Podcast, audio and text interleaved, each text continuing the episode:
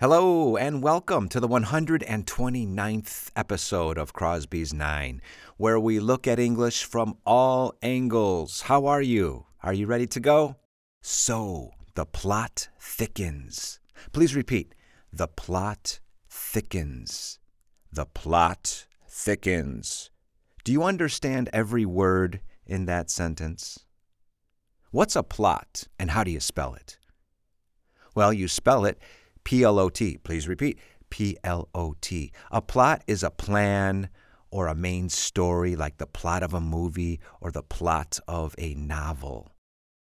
And what's the verb in this sentence? Again, I'll repeat the sentence. The plot thickens. The verb is to thicken.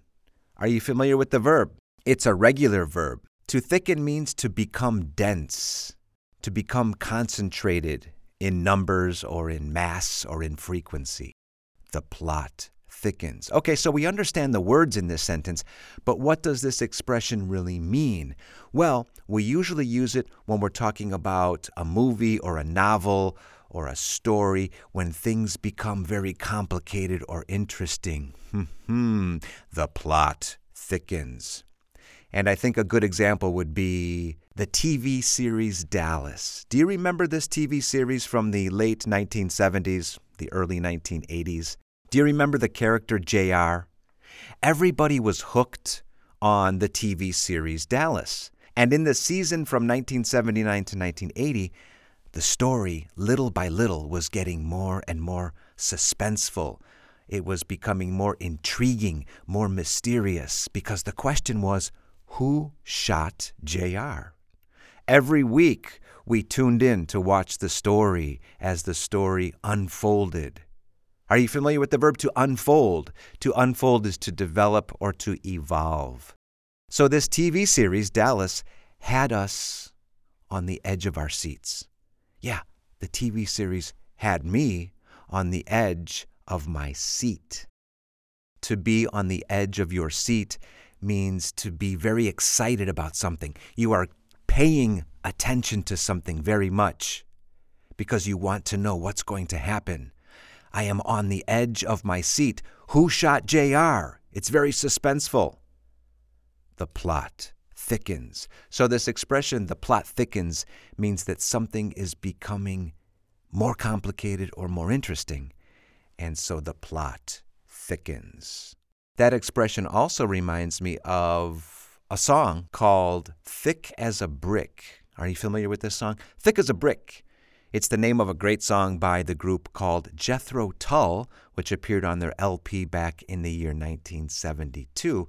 And thick as a brick is an expression. What does it mean? Well, if you say that somebody is as thick as a brick, you are saying that they're not necessarily the most intelligent person in the world. They're a little dumb, a little thick, as we say, thick as a brick. It refers to the fact that their head is so thick that no new thoughts can enter into their brain. So, again, it's a song by the group Jethro Tull. By the way, Jethro Tull isn't anybody. It's the name of a group. It sounds like it could be a person's name, but Jethro Tull is the name of a group. Actually, the lead singer of Jethro Tull was named Ian Anderson. He was from Scotland. He is from Scotland. He, in fact, is also an amazing flautist, which also reminds me of another song called Have a Cigar by Pink Floyd. Just like some people think that Jethro Tull is the name of somebody in the group, some people think that Pink Floyd is the name of somebody in Pink Floyd. No, Pink Floyd is simply the name of the group.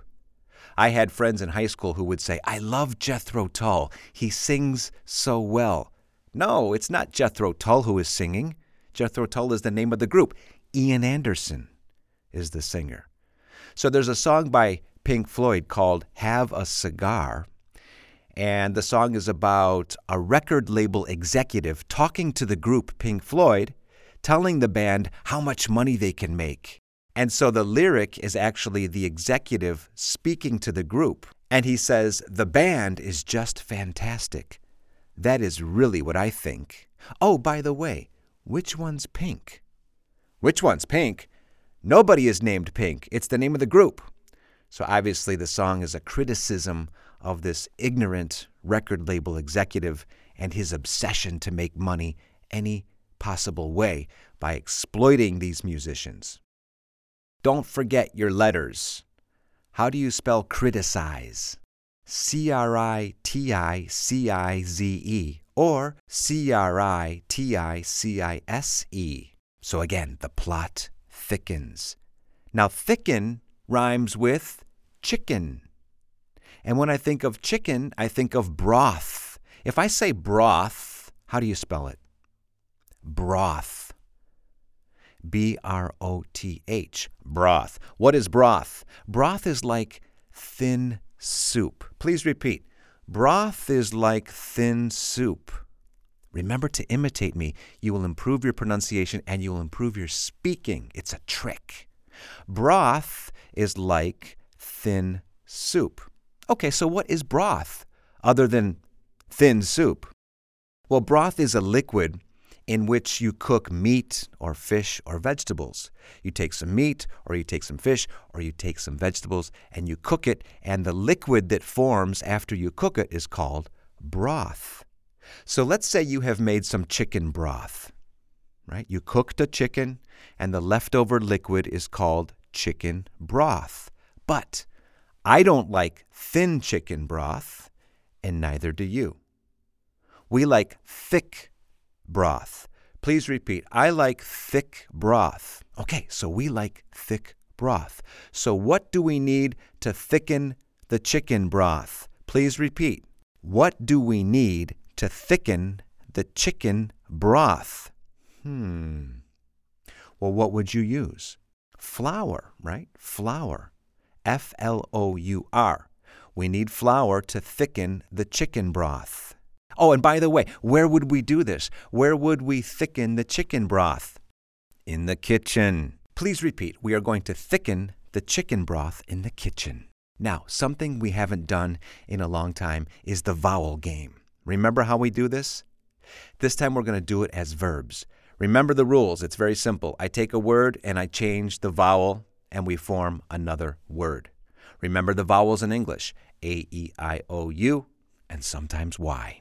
Okay, here we go. First word B, A, G.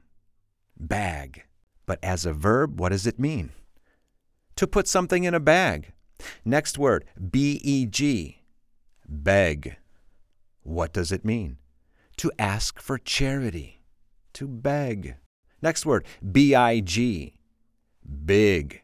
What does it mean? Ah, no, it's not a verb. Okay, well, it means large. Next word, B O G, bog. Well, let's think about this. What is a bog? A bog is wet, spongy ground. Have you ever walked on a bog?